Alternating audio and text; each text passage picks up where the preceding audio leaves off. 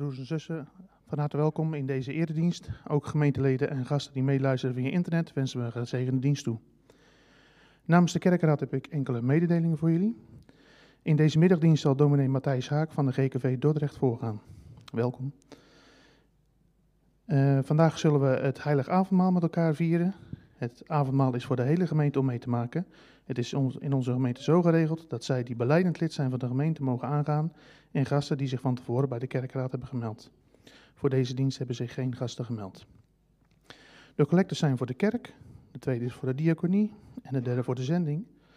En volgende week zondag is de tweede collecte voor de kosten van het kerkverband. Namens de kerkraad wens ik u een gezegende dienst.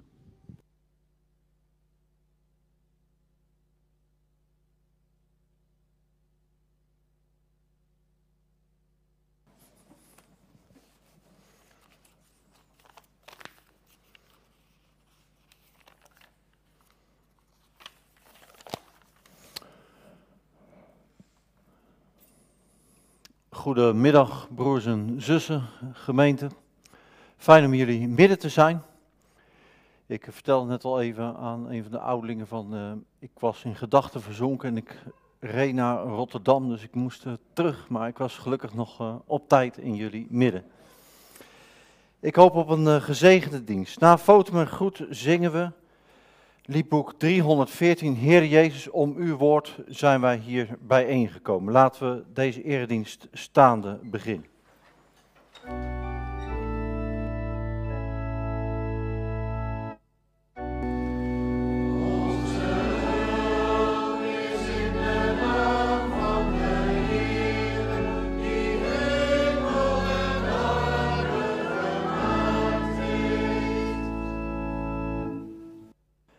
Gemeente, er is genade voor jullie, er is vrede voor jullie van God onze Vader en van onze Heer Jezus Christus.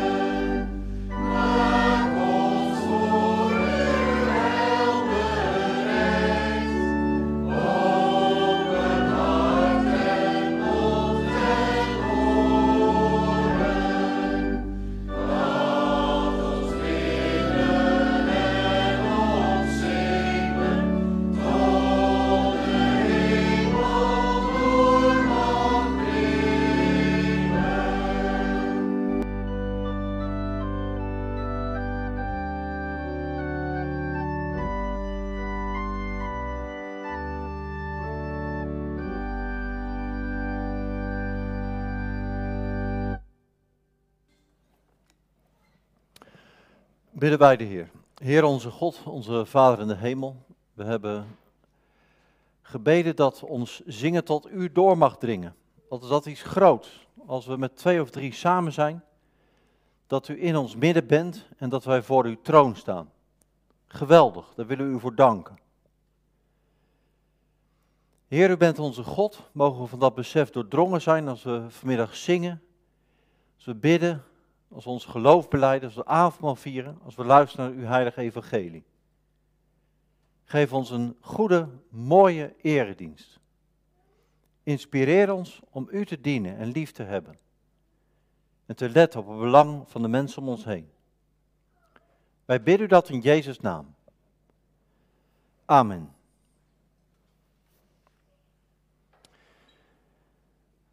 Zo uh, in de tijd van de zomervakantie preek ik graag over de psalmen. Heb ik in Dordrecht over psalm 41 gepreekt, uh, psalm 42, een aantal andere psalmen.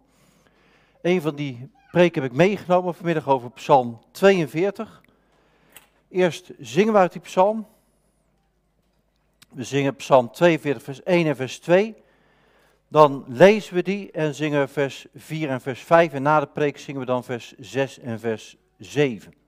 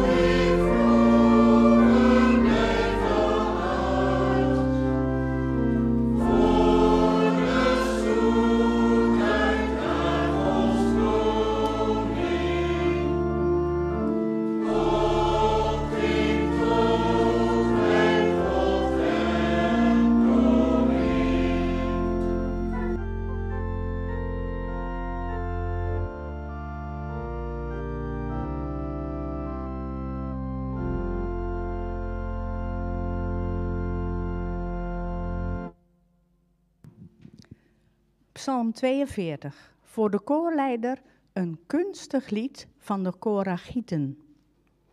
Zoals een hinde smacht naar stromend water, zo smacht mijn ziel naar u, o God. Mijn ziel dorst naar God, naar de levende God. Wanneer mag ik nader komen en voor God verschijnen? Tranen zijn mijn brood bij dag en bij nacht. Want heel de dag hoor ik zeggen: Waar is dan je God? Weemoed vervult mijn ziel, nu ik mij herinner hoe ik meeliep in een dichte stoet en optrok naar het huis van God, een feestende menigte, juichend en lovend. Wat ben je bedroefd, mijn ziel, en onrustig in mij? Vestig je hoop op God. Eens zal ik hem weer loven, mijn God, die mij ziet en redt. Mijn ziel is bedroefd, daarom denk ik aan u, hier in het land van de Jordaan, bij de Hermon, op de top van de Missar.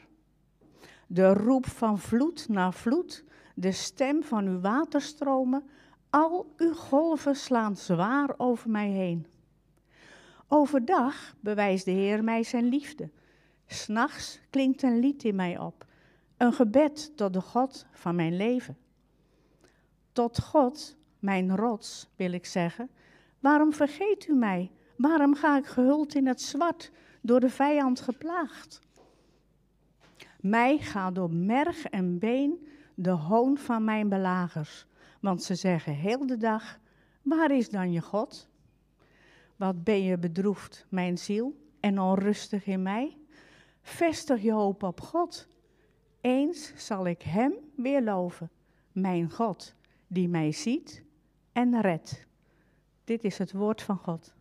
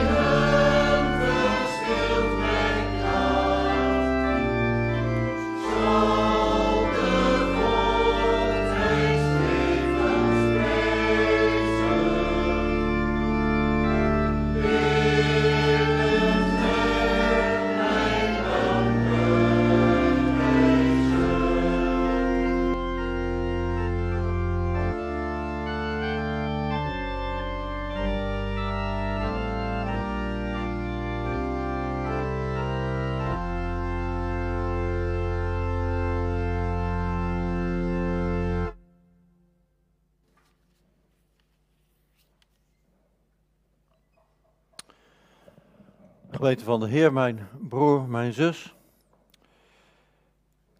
Ik zei het al, uh, ik hou dan graag uh, serie preken over de psalmen, omdat die psalmen ontzettend mooi zijn samengesteld. Ik heb over Psalm 41 gepreekt in Waardhuis. Ik dacht van ja, stel voor u bent daar naartoe gegaan, dan, ja, dan hoort u dat weer en denkt u ja, dan komt die dominee Haak weer met Psalm 41. Dus ik neem Psalm 42 mee. Maar eerst even terug naar Psalm 41. Dat is een lied waarin een opeenstapeling van klachten en moeite wordt opgesomd. Uh, Psalm 41, de dichter is ziek en um, somt dat allemaal op wat hem dat uh, oplevert aan ellende. En er is ook nog, dat is de grootste ramp, een vriend die hem verraadt.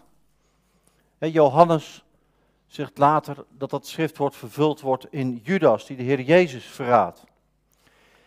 En aan de andere kant is het Psalm 41 ook een lofzang op Gods naam. En de beleidnis klinkt dat God zal helpen.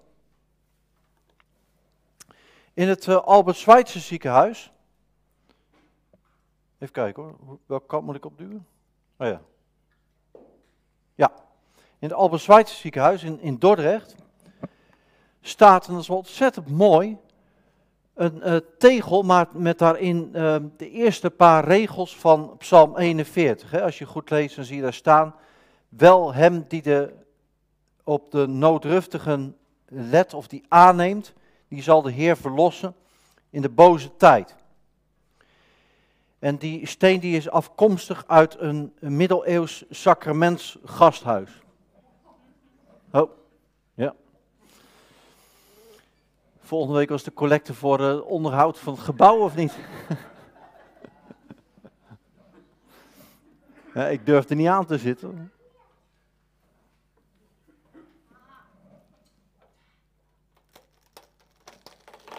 Oh. ja, dat gaat goed komen.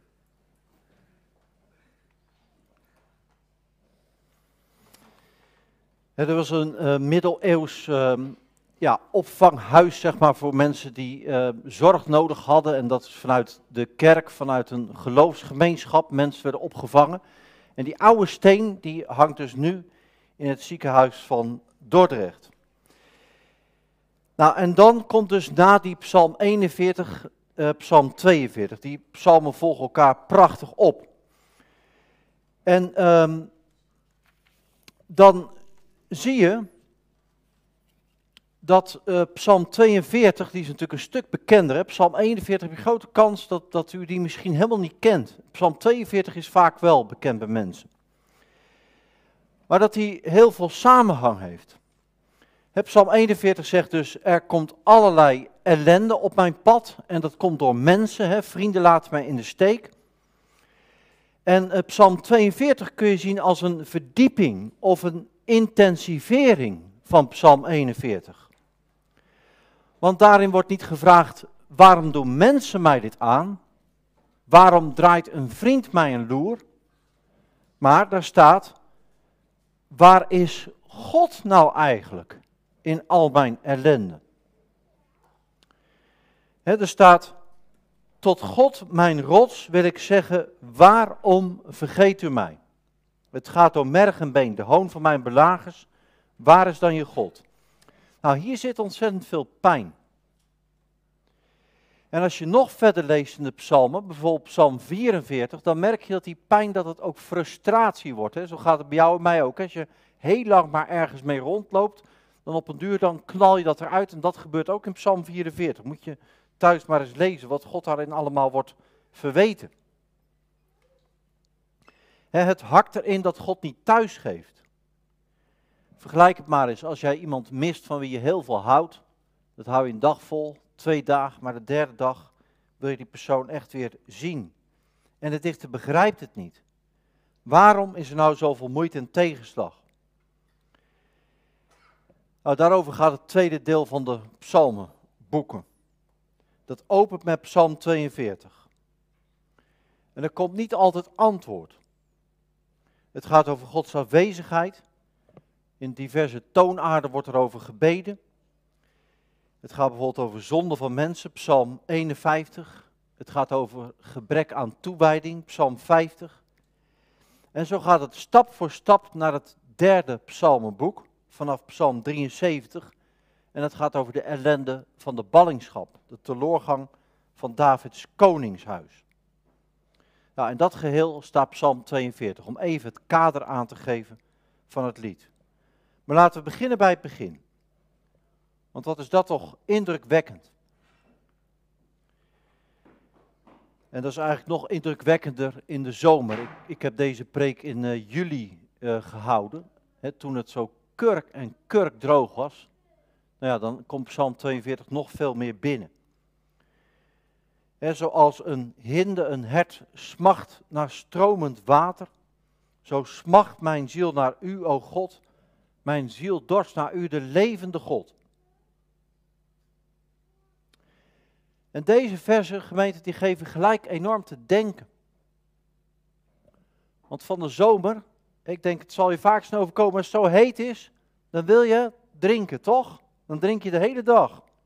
Dat gaat vanzelf. Niemand hoeft jou te vertellen, uh, wil je misschien wat drinken? Nee, het is andersom. Mag ik nog wel drinken? Mag ik nog wel drinken? Nou, zo zegt Psalm 42.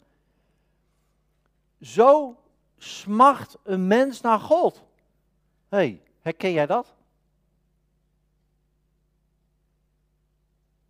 Herkent u het? Dat je zo naar God verlangt? Zoals je vanzelfsprekend naar water verlangt op een bloedhete dag?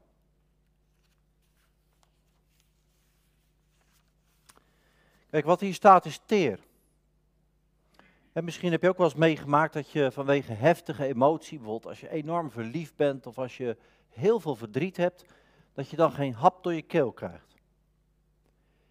Die emotie neemt je zo in beslag dat er zelfs geen ruimte is voor het allerbelangrijkste, namelijk eten en drinken.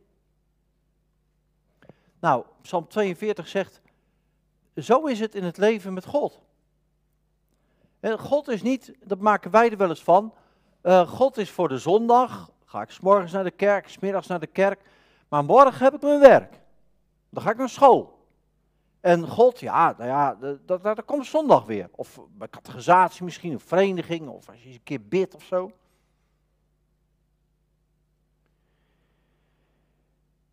Nee, God is God omdat Hij jouw God is en omdat jij zijn mens bent. Je kunt niet zonder Hem leven. En God is ons in Jezus in alles gelijk geworden. En dat God de bron van levend water is, dat verwijst naar het geheim van de Heilige Geest, waarvan de profeten spreken. En Jezus legt dat zo uit. Dat slaat op de Heilige Geest. Nou, gemeente, ik denk dat dit begin van de psalm, psalm 42, tot zo'n bekende en ook zo'n geliefde psalm maakt. Het intense gemis van God getuigt juist van een diepe zielsverbondenheid tussen God en zijn kinderen. Als je dit soort teksten leest, dan snap je dat reformatoren zoals Maarten Luther, dat die hebben gezegd, misschien hoeft een gelovige niet heel de Bijbel te lezen. Er staan best heel veel ingewikkelde dingen in de Bijbel. Je denkt, ja, wat moet je er precies mee? Daar heb je veel goede uitleg bij nodig. Maar, zegt iemand als Luther, lees dan in ieder geval de evangelisten, dus Matthäus, Marcus, Lucas en Johannes, over het leven van onze Heer Jezus Christus. En, zegt Luther, lees de psalmen.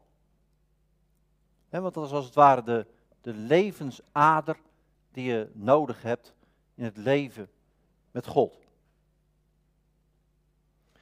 juist in onze tijd, in Nederland, 2022, ja, wordt God als het ware aan de kant geschoven. Heel veel mensen zeggen, we hebben God niet nodig.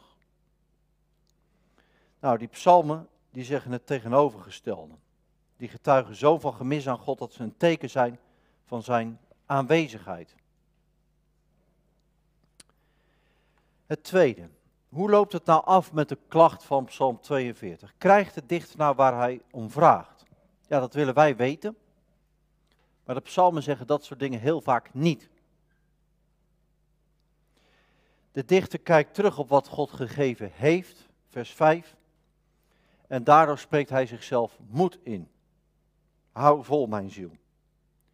Ik denk dat je het zo kunt zien dat in het vervolg van de psalmen, als je verder leest, psalm 43, psalm 45, 46, dat er een antwoord komt op de klacht van Psalm 42. Denk bijvoorbeeld aan Psalm 84, ook heel bekend natuurlijk.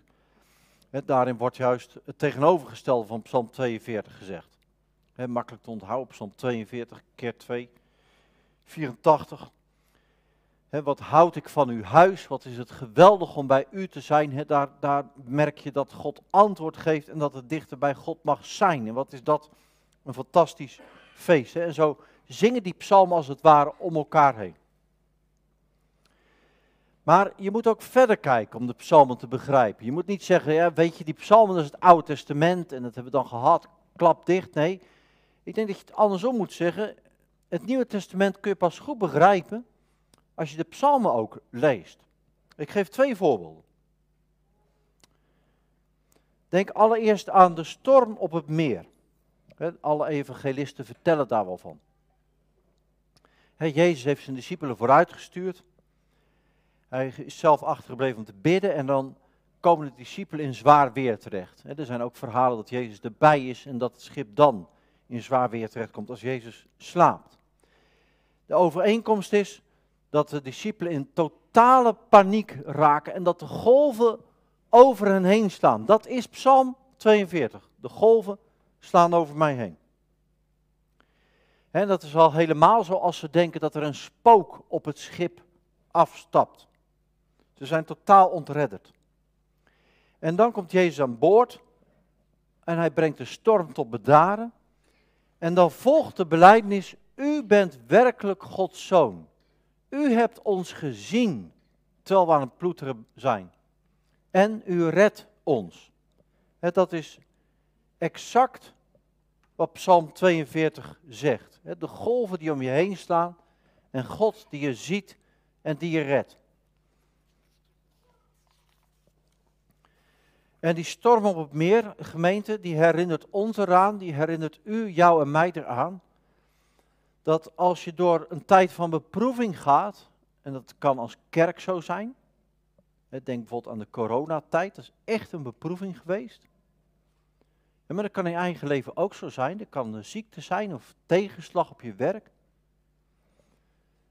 dat je dan die psalmen gebruikt om ook de lijn naar God toe open te houden. Juist als jij het uitroept, als je vertwijfeld bent, dat je die psalmen gebruikt om God te zoeken. En dat je het er niet bij laat zitten. Want God, zegt het Nieuwe Testament, is de God die naar ons heeft omgezien. En die ons heeft gered. Hij verliest je geen moment uit het oog. Dan is er een ander moment in het Nieuwe Testament waarop Psalm 42 terugkomt. En dat is onze Heer Jezus Christus die in Gethsemane is, vlak voor zijn lijden en sterven. Al Gods golven slaan in hevigheid over Jezus, onze Heer, heen. dan mag je denken aan allerlei ellende, dat hij inderdaad door zijn vrienden wordt verraden door Judas. Dat hij weet dat zijn discipelen hem in de steek zullen laten.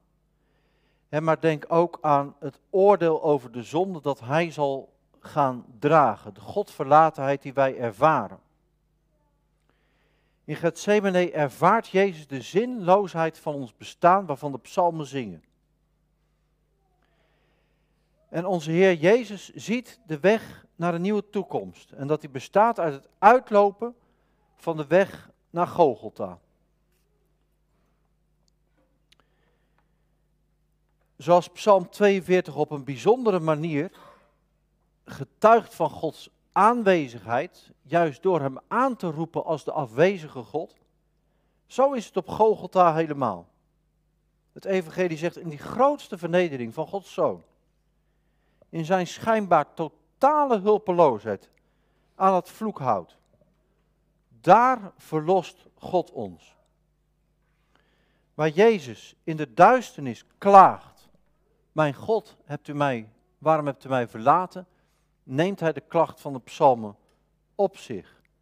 En daar is hij zelf, de God die ons ziet en die ons redt. En Gethsemane als opmaat naar Golgotha laat ons zien de eindeloze diepte en hoogte van Gods recht en liefde. Psalm 42 zegt, bij hem verstilt mijn klacht. En daarin helpt Psalm 42 ons ook om om te zien naar elkaar. Ja, als, als mensen om je heen het moeilijk hebben, dat je ze opzoekt, dat je misschien niet gelijk klaar staat met, nou het zal wel zus zijn of het zal wel zo zijn, maar dat je met elkaar ook kunt klagen naar God. Ik rond de preek af. Wat is Psalm 42 een schitterend lied. Het getuigt van Gods verlangen in een tijd van Gods afwezigheid. Het laat je herinneren aan wat God heeft gedaan. Om je te richten op zijn goedheid en trouw. Zing dit lied gemeente en leef met je verlosser. En wees zo tot een zegen voor de mensen om je heen. Amen.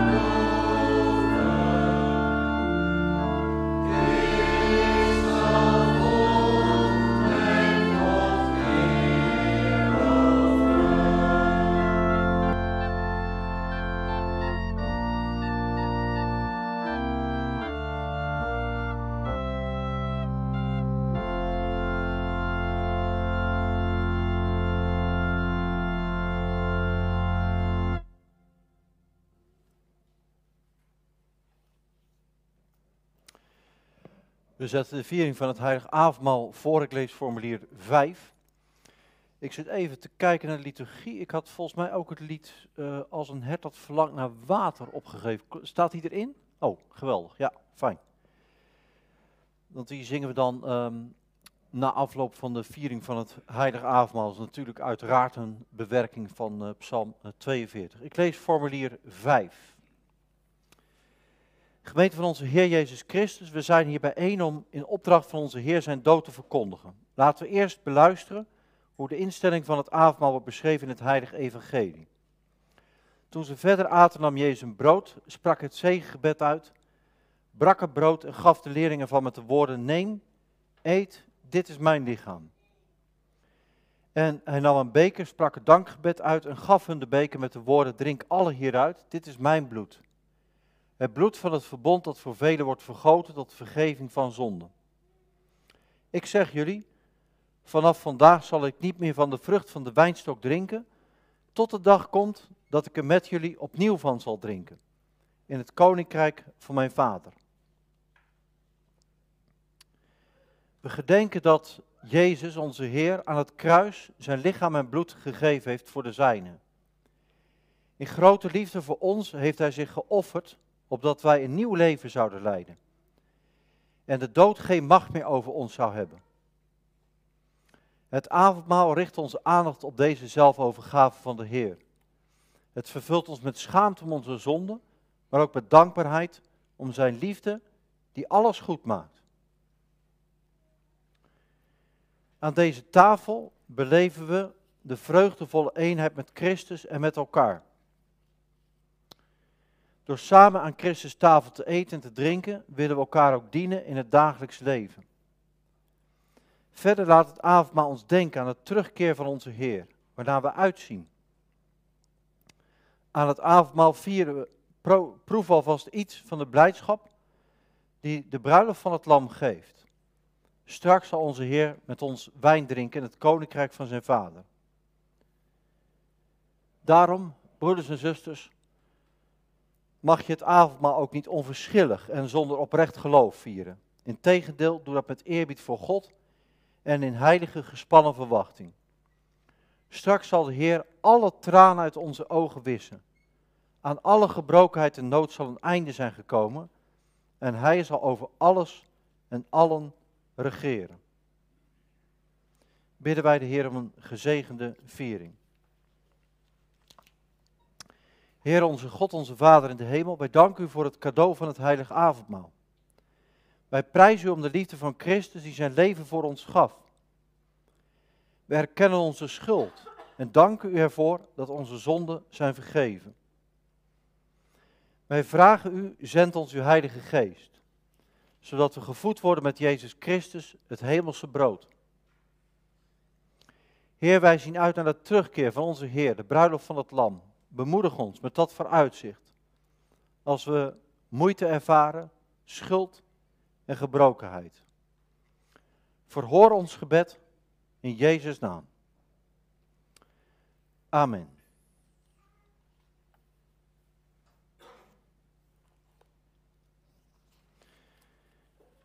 Gemeente, bereid ons voor op de viering. Laten we dat verder doen door ons geloof te beleiden. En daarna bent u, als u wilt meevieren, welkom aan de tafel. Laten we voor die geloofsbelijdenis gaan staan. Ik lees de twaalf artikelen van het geloof voor. En ieder van u spreekt in zijn, in haar hart, ik geloof in God de Vader, de Almachtige, schepper van de hemel en de aarde. En in Jezus Christus, zijn enige geboren Zoon, onze Heer, die ontvangen is van de Heilige Geest. Geboren uit de Maagd Maria. Die geleden heeft onder Pontius Pilatus, is gekruisigd, gestorven en begraven, neergedaald in de hel op de derde dag opgestaan uit de doden, opgevaren naar de hemel en zit aan de rechterhand van God, de Almachtige Vader. Vandaar zal hij komen om te oordelen de levenden en de doden.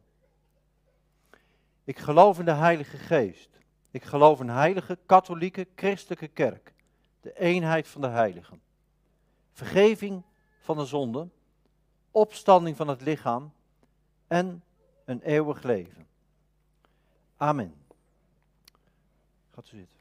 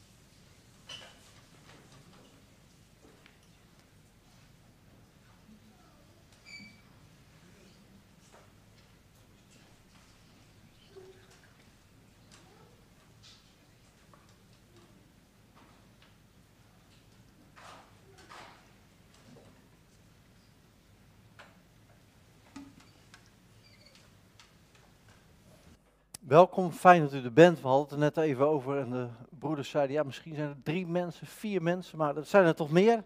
Maar er is nog ruimte. Maar u hebt natuurlijk vanmorgen gevierd en dat is ook goed zo. U ziet hier brood. Ehm, dit is de beker met wijn en die zit natuurlijk vanwege corona, daar gaan we waarschijnlijk voorlopig niet van afkomen, in uh, kleine bekertjes. Maar als we avondmaal vieren, we hebben het ook gelezen in het formulier, dan um, kijken we omhoog naar onze hemelse koning, die aan de rechterhand van de Vader is. Dat betekent dat hem alle macht gegeven is in de hemel en op aarde. En hij is tegelijkertijd gastheer van deze viering. Het brood dat wij breken maakt ons één met het lichaam van onze Heer Jezus Christus. Neem ervan, eet ervan, gedenk, geloof, het kostbare lichaam van onze Heer Jezus Christus is verbroken. Tot de volkomen verzoening van al onze zonden.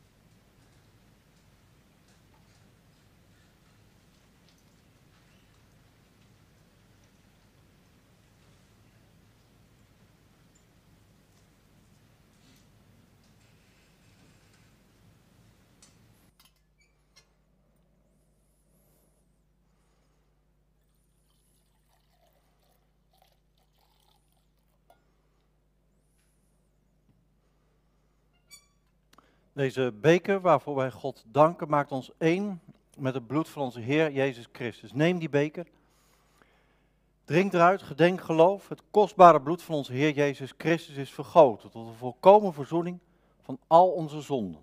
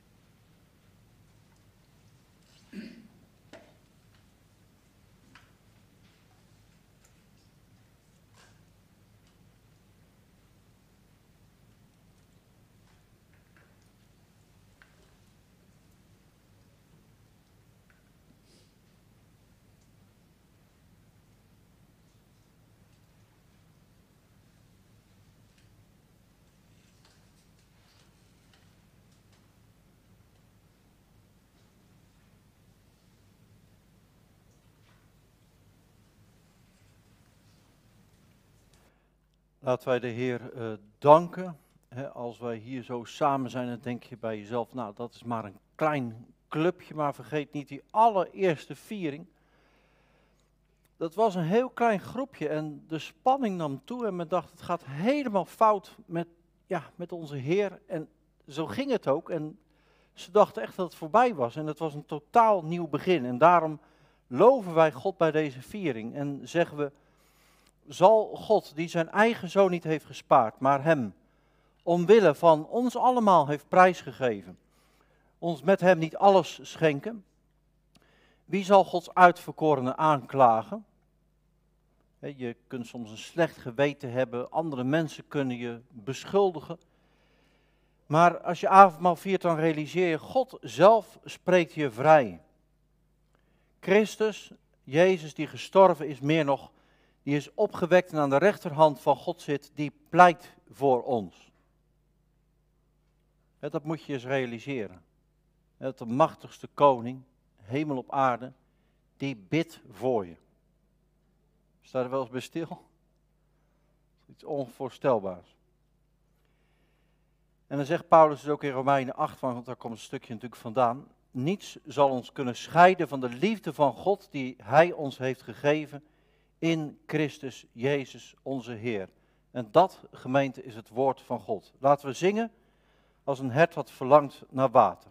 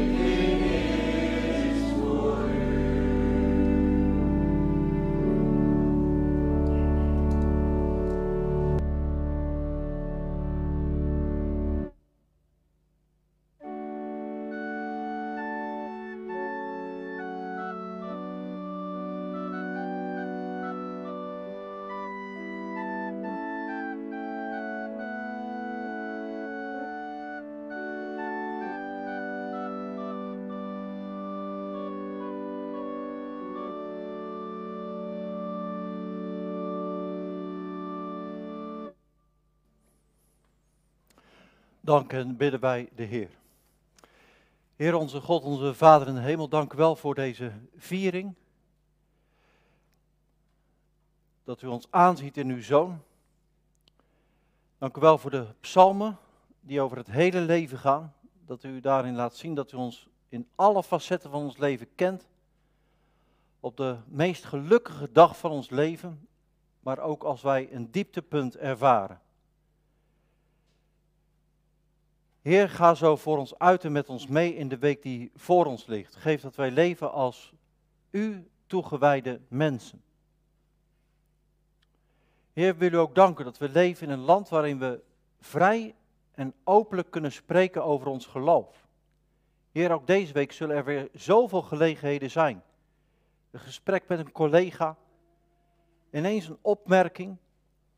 Allemaal kansen om te getuigen van u. Heer, geef dat we die kansen ook benutten. En mag uw evangelie daardoor ook groeien. Ook door wat wij doen en laten. In woorden en in daden. Heer, we bidden u voor uw wereld. We denken aan de vreselijke oorlogssituatie in Oekraïne. Heer, wilt u recht doen en vrede geven. En het leven van burgers, Heer, beschermen. Heer, wil u bidden voor situaties waarin uw kerk wordt vervolgd en verdrukt en gediscrimineerd. Heer, geef dat uw kerk het volhoudt. En juist daar een getuige is van uw liefde. Heer, we bidden ons voor ons eigen land.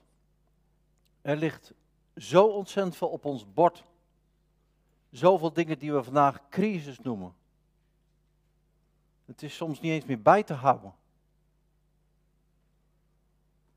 Heer, geef dat ons de moed niet in de schoenen zinkt, maar dat we op een verantwoorde manier omgaan met de schepping die u ons geeft, met de zorg voor mensen die op ons pad komen, het omzien naar elkaar als je misschien soms je boodschappen niet meer kunt betalen of je energierekening. Heer, geef dat we daarin ook onze plek als gemeente in de samenleving weten te vinden. Heer, zegen ook iedereen die hierin een belangrijke taak heeft, in een publieke functie waarin u hem of haar roept.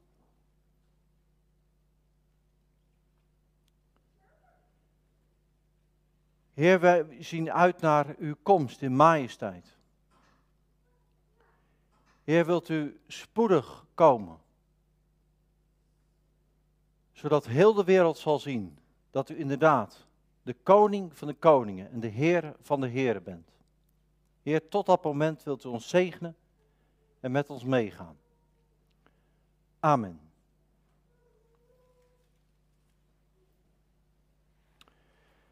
U kunt uw gaven geven in de collecte. En tot slot zingen we nog liedboek 146a, vers 1 en vers 7. Laat ons nu vrolijk zingen. De Heer zegene uw gaven.